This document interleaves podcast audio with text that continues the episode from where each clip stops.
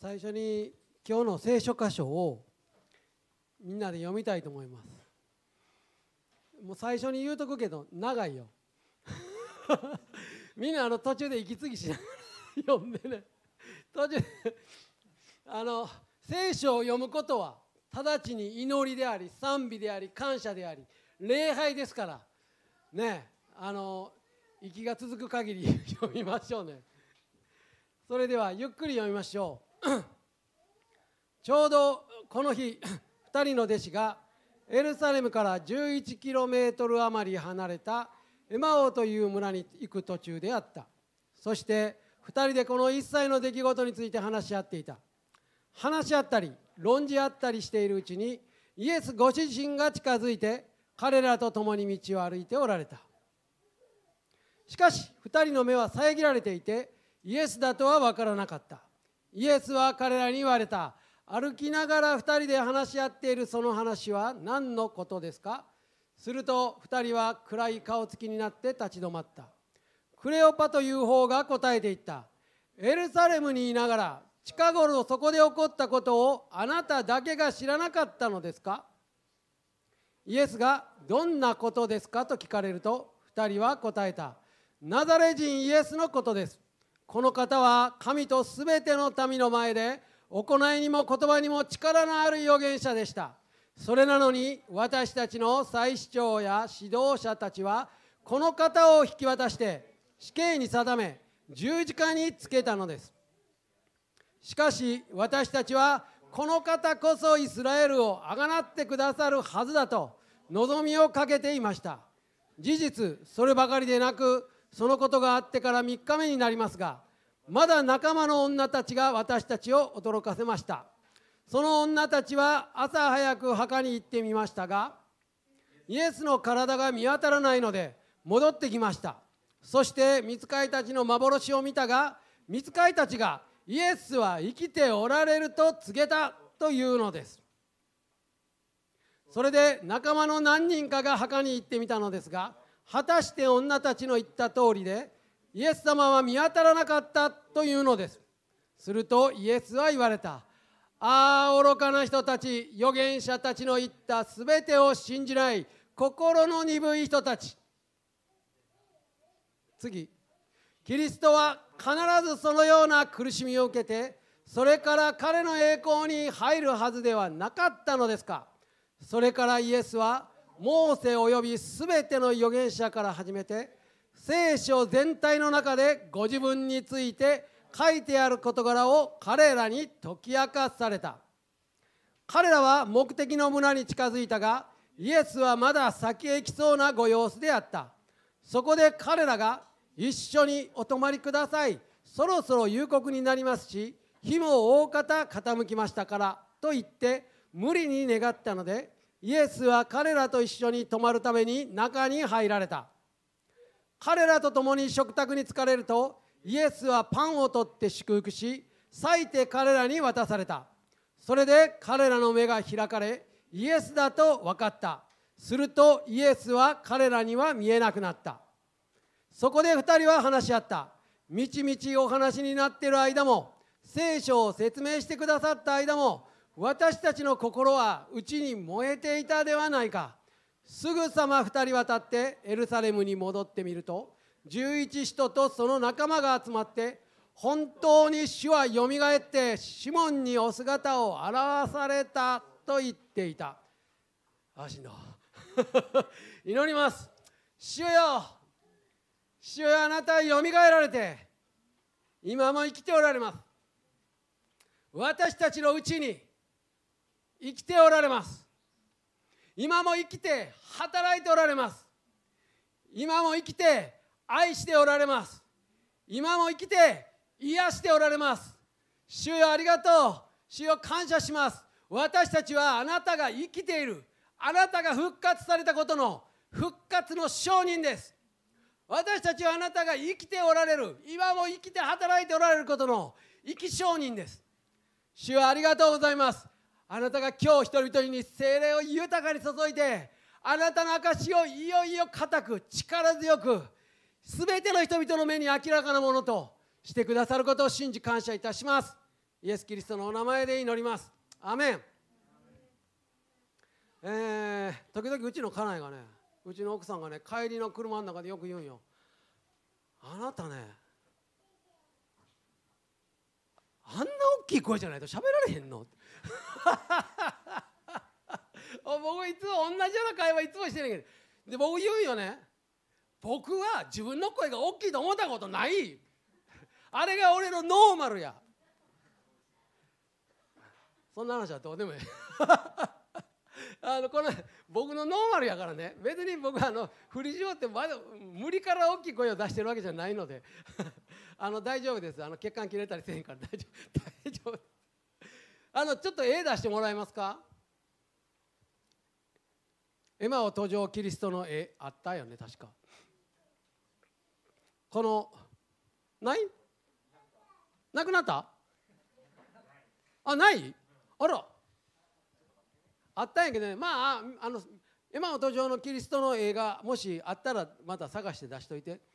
あのねエマオ登場のキリストのね映画あってねそれ僕はね絵のことを全く素人やからね。歌と絵とあの楽器とそれから書道は全くの素人やからね。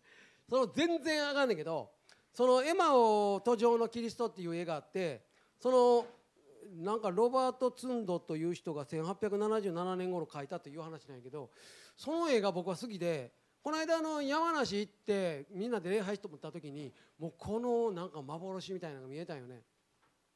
ああ主が共に歩んでくださってるという感じがすごくしたんですね。あの絵がちょうどこの聖書の今日の場所の絵です。また皆さんあのねエマオ登場のキリストって言ったらエマオのキリストでもいいや。なんかネットに入れたらググったらこういっぱい出てきますよ。まあ好きな絵を選んでください。あの僕が好きなのはそれなんですけど先ほどもあのメッセージあったんですけど本当はイエス様ね生き返ってくださった。私たちの罪を背負って十字架にかかって身代わりになってもう墓に葬られて3日目3日間も入ってたけど3日目によみがえられた。そして私たちが背を向けて神様にもう背を向けて背を向けてもう好き放題歩いてる私たちの罪を背負ってもう無条件で神の子供として引き戻すためにねもうできること全てしてくださったよね。だから今私たちは神様との関係が回復されてね神の子供ですよ。弟子でありまた友でありまた兄弟と呼んでください。あこの絵やね。この絵ねあのあの僕言う時は最初に言う時は素人やからね僕の書評を聞いて真に受けたかんよ。あのねこの真ん中にイエス様が歩いておられてこの弟子たち2人は知らんねんけどさなんかこうそれを喋りながら歩いてるイエス様にもうぐわっても引き込まれていってんのよねこの2人の弟子がね両脇の。でこの絵もさ絵全体がもうイエス・キリストにフォーカスがまぐわっと寄ってるように僕には見えるわけね。もう全てのものがもうキリストという一点にフォーカスしてる弟子たちもイエス様やって知らんねんけどもなんかもうその謎の旅人に引き寄せられるようにしてね一緒に歩いてるっていうねこの絵まさにこう僕は山梨行った時にねこれをすっごいなんかもう幻で見てね。で礼拝の後みんな外でご飯食べましょう。で外でみんなで23人で歩きながらね一緒に祈ったり喋ったりしたんやけどそれはもうイエス様が一緒にいてくださってる歩いてくださってるということをしみじみ本当に感じたよね。これいいですよね。これ僕いつもここ読む時にいつもここを見ながらねこの聖書の箇所を読んでるんですけどね。このルカの福音書24章の13節にちょうどこの日この2人の弟子がねエルサレムから11キロメートル離れたエマオっていう西の方の町ですよ。そこに行く途中やったよね。大体11キロ言うたらこっから吹田こっから吹田で大体歩いて2時間ぐらいの距離。そこへ彼らは向かってたよねエルサレムからね。この2人は多分12弟子じゃなくて70人の弟子のグループに入ってたんじゃないかということですけどまあ一生懸命イエス様に付き従ってきた2人です。それがね彼らはもう絶望してものすごい失意の中で悲しそうな寂しそうな顔して多分歩いてたと思うよね。エルサレムからねエマオに向かって2時間ぐらいのまあそして14節にね2人でこのことを一切に一切の出来事について話し合ってた。で話したりしてるうちにねイエス様ご自身が近づいてくるよね。で彼らと一緒に歩き始める。だけど2人の目はね覆われてて遮られててイエス様やと分からへんわけよね。この旅人一緒に歩いてる旅人。だけどなんか分からんけど引きつけられる。ここをねこう読んでるとイエス・キリストが復活のイエス・キリストがどのように私たちと一緒に関わってくださるかって共に歩んでくださるかということをここに示してくださってると思うよね。私たちが信仰生活をこう歩んでるただ中でねイエス様がね一緒におるということをねあまり気づかないというかね感じられないというかねそういう時あるんよね。私の祈りを聞いてくださいって言っていろんなこと祈ってるただ中でねイエス様祈り聞いてないんちゃうかもうあっち向いてんちゃうかというそういう聞かれてる実感がない時がある。でも後からねあの時イエス様一緒にいてくださったんやと寄り添ってくださってたんや働いてくださってたんやと分かる時がねあるんですよ。今日ここにまあいろんな人が集まってたりストリーミングで聞く人もいますけど目には見えないんですよ。目には見えないんですけど復活したイエス・キリストがあなたと共に寄り添って歩いてくださってることはまあ間違いない。この弟子たちも見えなかったんですけど考えてみてくださいよ。よくねこのこの絵は綺麗けどこの2人の弟子どうせろくなこと喋ってないよ。大体想像つくよ。うわイエス様メシア思ったのに死んでもうたがなって。もう僕らもここでものすごい希望を持ってエルサレムでイエス様と一緒に行ってエルサレムで一旗も二旗もあげてやるで言うて田舎から「おおおお」言うて出てきたのに。なんやねんと。死んでもうたがなと。人間死んでもうた終わりやがなと。いうような感じ。もう絶望して意気消沈して信仰を失ってしまってたんよね彼らはね。でもこの弟子たちにイエス様の方から近づいてこられた。寄り添ってきて一緒に歩いてくださった。このことをよく考えてほしいよね。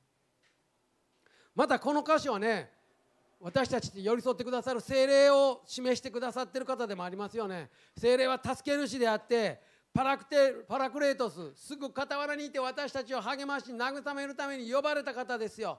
また私たちを傍らに呼んでくださる方です。励まし慰め助けてくださる方ですね。そしてイエス・キリストが精霊を通して私たちのうちにおられる私たちといつも共におられるということをここの箇所は示してくださってる。だから復活のキリストは今どこにおられる？天にもちろんおられる。天の右の神の座についておられる。それと同時に意気消沈しているような人私たちのよう私たちのところにも悲しみや苦しみいろんなね絶望的な状況こうなると思って一生懸命やってこうやって祈ってきたのにもうエルサレムで一旗あげたと思ったのにこうなろうと欲したのになれなかったならなかったなんでならへんねん言うて絶望してる時寄り添ってくださるよね。すごいことよ。私たちの周りの人にもねだ私たちだけじゃなくて私たちの周りの人に人々にも寄り添って働きかけてくださってるのよね。これがね僕ね不思議でしゃあないけどこれはねもう神様の領域です。もう分からへんし見えへんし僕ら後々になってからあああの時と思うことがよくあるんだけどこれ神様働いてくださってるの私たちの周りのね人々にね。これねほんまに神様の領域なんでね働きの領域なんでもう分からへんよ。その時は絶対分からへん。もうほんまにこの弟子じゃないけども絶望意気消沈文句不平不満。もうこんなばっかりなんでやっていうことばっかり言ってるんだけどあのー、このね僕がね勝子様と結婚するのにどんだけ苦労したかねそんな話聞きたないって顔してるやろ。あのねでもねあのこの吉田家のねお母さんはすっごい人やったよ。もうすっごいあのなんとか州をねものすごい信仰してるしてある人でね。まあ娘のこともこよなく愛してた。で娘もその信仰を一生懸命やってたらしい。僕はその見てないけど。で僕がね勝子様と結婚するように神様に示されたと錯覚してやね いや錯覚じゃない。示されてやねほんであのー、田舎まで行った滋賀の近江八幡まで電車乗り継いで遠いがなまたパスポートもいるしあいらん いらんか。行ったかな。ほんでお母さん勝子さんをあの結婚させていただけませんか？って言ったらお母さんがこう言ったんや僕にねあなたがイエス・キリストを捨てたら信じのやめたら仏教徒になったら許してやってもええって言ったよね。ねえこんなん言われたらどうする礼よ。俺僕はああここにそその時まだ生まれてなかった子がおるな。甥っ子が。そのあのおばあちゃんがそう言ったんや。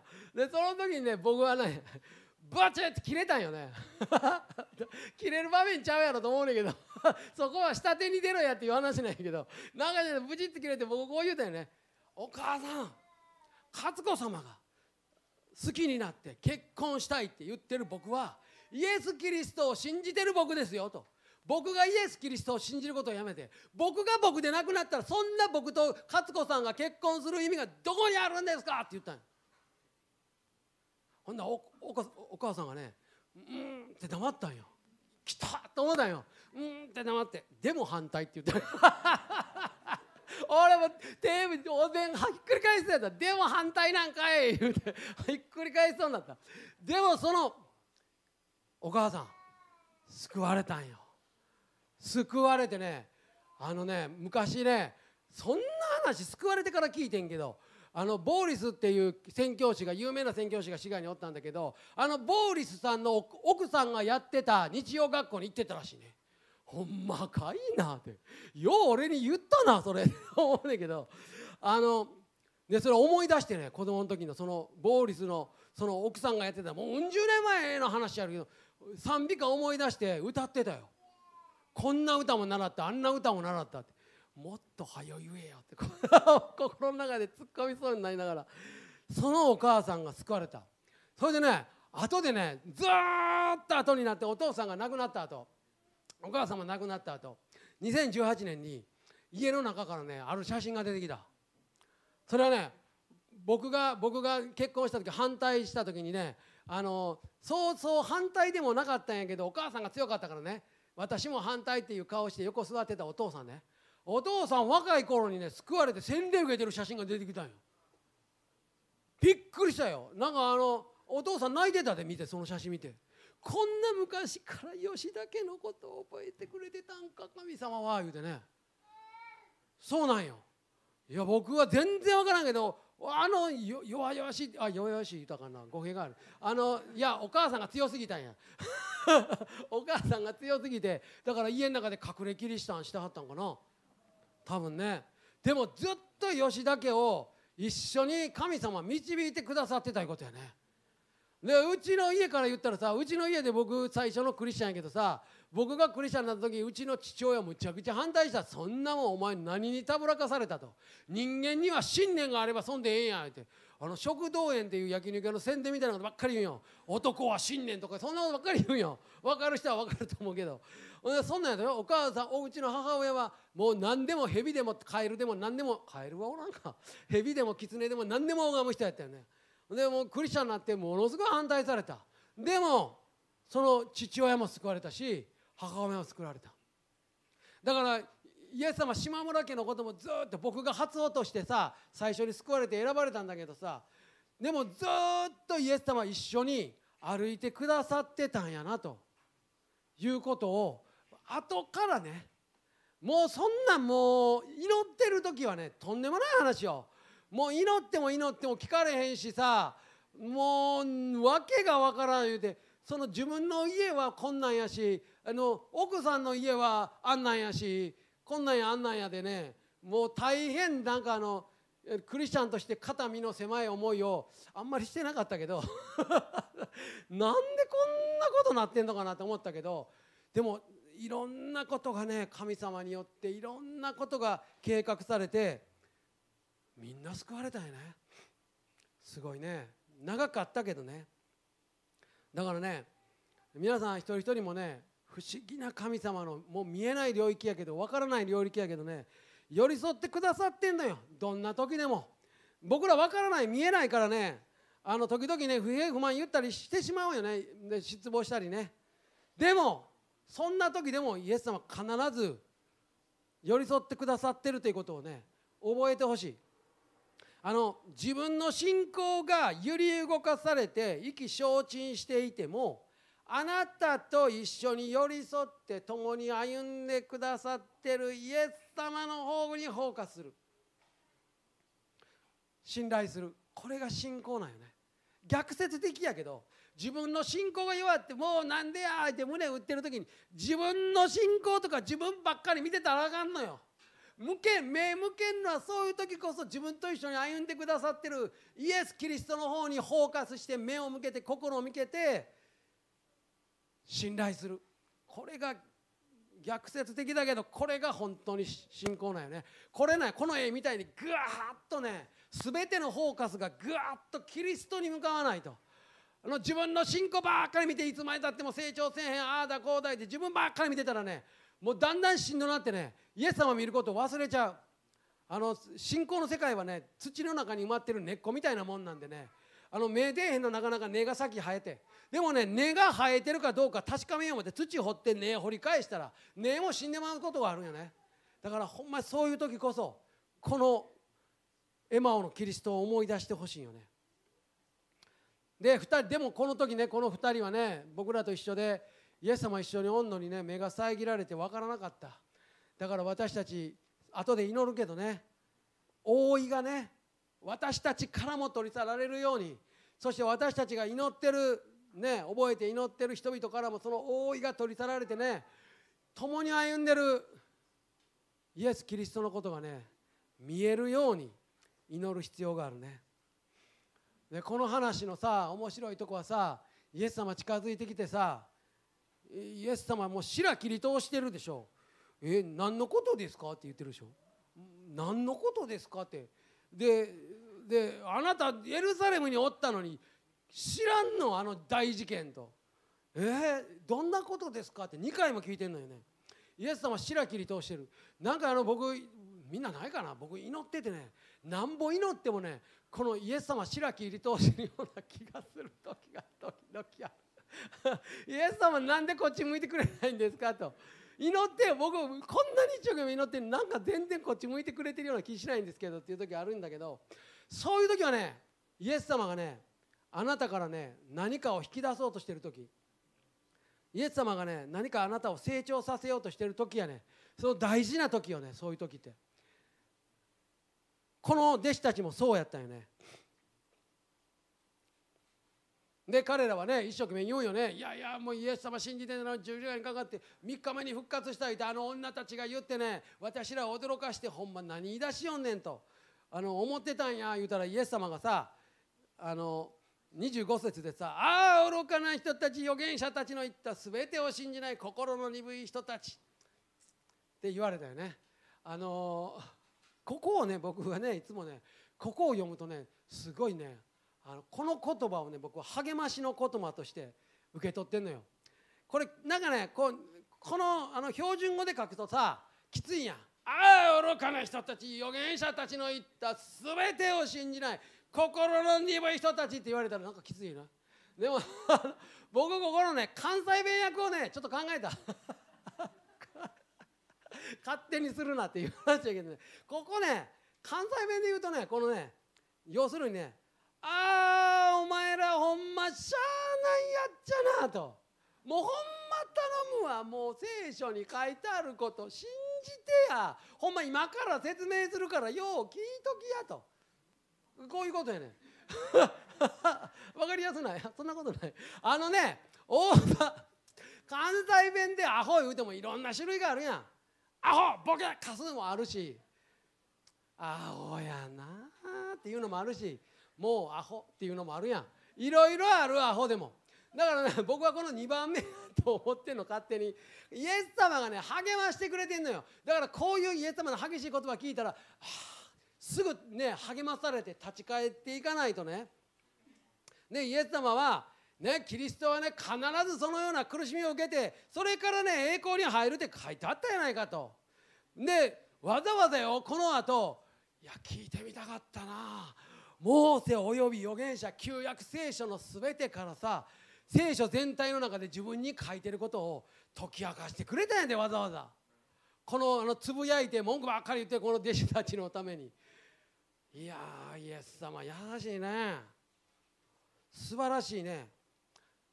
だから私たちでももう一つはねやっぱりこの弟子たちはやっぱりイエス様のことを話題にしてたと思うのね。だから日常生活の中で私たちがイエス様のことをに話題にしてそしてイエス様のことを考えイエス様を思い巡らしイエス様にフォーカスしてもう迷いながらも苦しみながらもつぶやきながらも不信仰ながらもイエス様のことをずっと思い巡らして聖書を読んだり祈ったりしている時にイエス様近づいてきてくださっているということなんやね。これはねあの私たちそういう毎日。だからつまずいても転んでも不信仰になってもねもう何でもええからとにかくイエス様のこと考えろ。イエス様にフォーカスせえいうことやねそうしてたらね、まあ、少々つまずいても転んでもねもう気気使わしてくれる時があるの。ああイエス様こんな近くにおったんやと。だからとにかくイエス様にフォーカスすることね。どんな時でもあの信仰が失われているような時でもとにかくイエス様にフォーカスする。それが逆に信仰なんやね。それをねぜひここから読み取ってほしいよね。そして彼らはイエス様は先々行こうとしたんよね。この先々行こうとしてるすごいね。僕ねこの先々行こうとしてるイエス様ってね別にイラチやったからじゃなくてあの何て言うかな先のことをイエス様進んでいってると思うよ。この後精霊の降臨のペンテコステがあってもうちょっとしたら来るよ。みんな待ってたらねペンテコストが来て精霊が注がれてそしてイエス様はまたも再び来られて千年王国新天神事ものすごい完成に向かって進んでいく。これからもっとすごいことがあなた方を待ってるよということをこの先に行こうとする姿で示してくださってると思うよね。でも彼らは無理やり引き止めたよね。一緒に泊まってください。彼らのペースにイエス様は合わせてくださった。この「止まる」っていう言葉はヨハネの福音書が一番キーになる言葉ですよね。止まるとどまるっていう言葉です。イエス・キリストの中に私たちがとどまる。私たちの中にイエス・キリストがとどまってくださる。だから無理やりでもイエス様にとどまってもらうような気持ちでもうあの御言葉に取り組む。こうイエス様に取り組んでいく。っていうことがすごく大事。無理にでも主よとどまってください私の中にという。この時もしさ先々行ってるイエス様に無理やりでもさもう先々行きたいイエス様無理やりでも捕まえてここにと私のところにとどまってくださいって言わへんかったらこの話ここで終わってたんやね。えらいことやで。もう何が何でもとどまってもらわなあかんのよ。で私たちもとどまらないとあかん。あなた方は私の言葉にとどまるなら本当に私の弟子ですとヨハネの福音書でイエス様は言ってる。そしてあなた方は真理を知り真理はあなた方を自由にしますとヨハネの福音書の8章でイエス様はおっしゃってます。そしてこう言われました。15章では父が私を愛されたように私もあなた方を愛しました。私の愛にとどまりなさい。ということなんやね。言葉にとどまる。イエス・キリストにとどまる。イエス様の愛にとどまる。そして彼らと一緒にとどまって一緒にパンを裂いてくださった。生産式をしてくださったんやね。そしたらその命によって彼らの目が開かれた。だから生産式ってね単なる形式じゃないの私たちにとってね。本当にキリストの命に預かる。もう形式を超えたものやね。ここでイエス様のパンに預かって彼ら目が開かれた。目が開かれた途端にイエス様見えなくなった。もう肉体のイエスを見る必要がなくなったんよね。時々まあねあのああイエス様の時代に生きとったら俺はもっとええ弟子になってたやろなとか絶対思ったらあかんよ。僕も思ってないけど。肉体のイエス見るより今僕らが今体験してるこのイエス・キリストの方が深いんやから。イエス様だってあの弟子たちはさ精霊受けて本当にイエス様のこと知る復活のイエス・キリストを知るまではもう知ってても知ってないんやからね。だから私たちもう今恵みの時代におって一番幸せよ。もうええとこ取りやもん。だって。イエス様全部済ませて精霊によってイエス様おられて肉体のイエスを触るよりももっとリアルに知ることができる。天国の前味を復活のキリストを知ることができる霊的に本当に一つになることができる幸いな私たち時代を生きてるよね。だからイエス様ここで見えなくなったんと思うね。見る必要ないよと。マグダラのマリアもねしがみつこうとしたらしがみつくなと。私はまだ天の父のもとに帰ってあなたの父であり私の父。あすごいね。あなたの父である私の父って。私たちにも父になったと言われたんよね。もうしがみつくようなもうしがみつくより肉体的にしがみつくよりもっと深い関係があなたと結ばれるよということなんやね。だから私たち幸いです。本当にね。そして32節でねみちみちお話ししてる間も聖書を説明してくださった間も私たちの心は内に燃えていたではないか。内に燃えるよね。イエス様と一緒に歩んでフォーカスしてそして御言葉にフォーカスして歩んでると内側から燃やされてくる。これは不思議やね。だから私たちはそういうイエス様との歩みをねこのエマオ途上のキリストのこの2人の弟子のようにね生きたいよね。そしたらこの2人の弟子はどうなったかっていうと杉様2人は立ってエルサレムに戻ったって書いてあるんだよね。彼らがイエス様にフォーカスしてイエス様に出会ってイエス様と結びつき深い結びつきを持った時に彼らの人生の方向も変わっちゃったもう180度変わった。西に向かってたのにまたエルサレムに戻るようになった。あの絶望の人生歩んでたりきつい自分の不如意自分の思い通りにならないいろんな人生歩んでる時にイエス様にフォーカスしてイエス様に出会うとその絶望の道から希望の道に変わるんよね。変わる。変えられる。で彼らは今今こうさエルサレムから出てきてもう今やまさにエマオの男に来てんのにもう引き返したというのはまた2時間の道をね。希望の道に方向転換した。これが私たちとイエス様の歩みですよね。信仰と希望の道に方向転換させられる。イエス・キリストにフォーカスすることでね。今から祈りますけどあの弾いてもらえたらありがたいんですけど自分の信仰がねもう一度言います。揺り動かされて意気消沈するようなことありますよ。あります。絶望するようなとこあります。祈ったのに逆のこう逆の結果が生じるようなことあります。生きてたらね。でもそういう時にそういう時にですよ。自分に寄り添寄り添ってね歩いてくださってるイエス様の方にフォーカスする。そして信頼する。それが信仰です。今から祈りますね。復活のキリストがね今もあなたと寄り添ってくださってる。どんなに絶望的な自分の心とは違う結果を生じてても今現にイエス・キリストが復活のキリストがあなたと共に寄り添ってくださってるっていうことね。その神様の働きです。それはあなたの家族にももう働いてます。あなた自身の人生にも働いてます。あなたが祈ってるあの方にももうイエス様の働きは働いてます。それは神の領域ですから私たち見えない。私たちの頭で理解できない。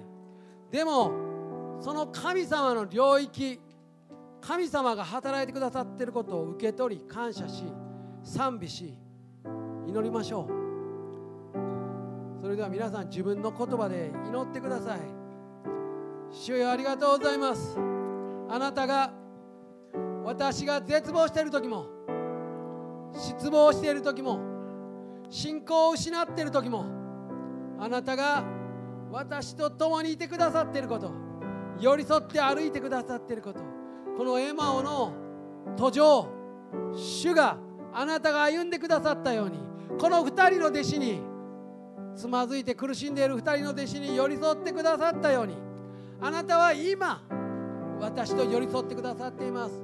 そして私が祈っているあの方にも寄り添ってくださっています。私の頭では理解できない。私の目にも見えない。私はそう感情で感じることもできない。しかしあなたを信頼します。私たちが見えなくても感じられなくてもあなたを信頼します。あなたのその御手に委ねます。共に寄り添って歩いてくださっている。あなたに私自身をまた祈っているあの一人一人を委ねます。イエス様ありがとう。ありがとう。あなたは必ず寄り添ってくださっている。寄り添ってくださっている。主よありがとうございます。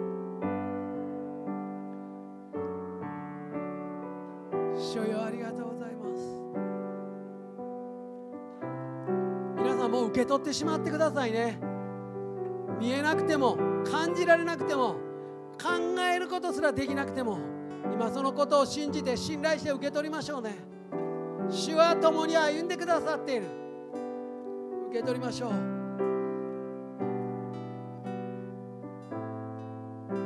そして私たち自身からその覆いが取り除けられますように。覆いが取れなきられますように。主が共に歩んでくださることが本当に分かるように霊的な覆いが取り去られますようにそして私が祈っているあの方からもこの方からも霊的な覆いが取り去られますように主が共に歩んでくださることに心がハッとさせられて分かるようにそれを信頼して受け取ることができるように覆いを取り去ってください。主よ。私からも老いを取り去ってください。あの方からもこの祈っている方からも老いを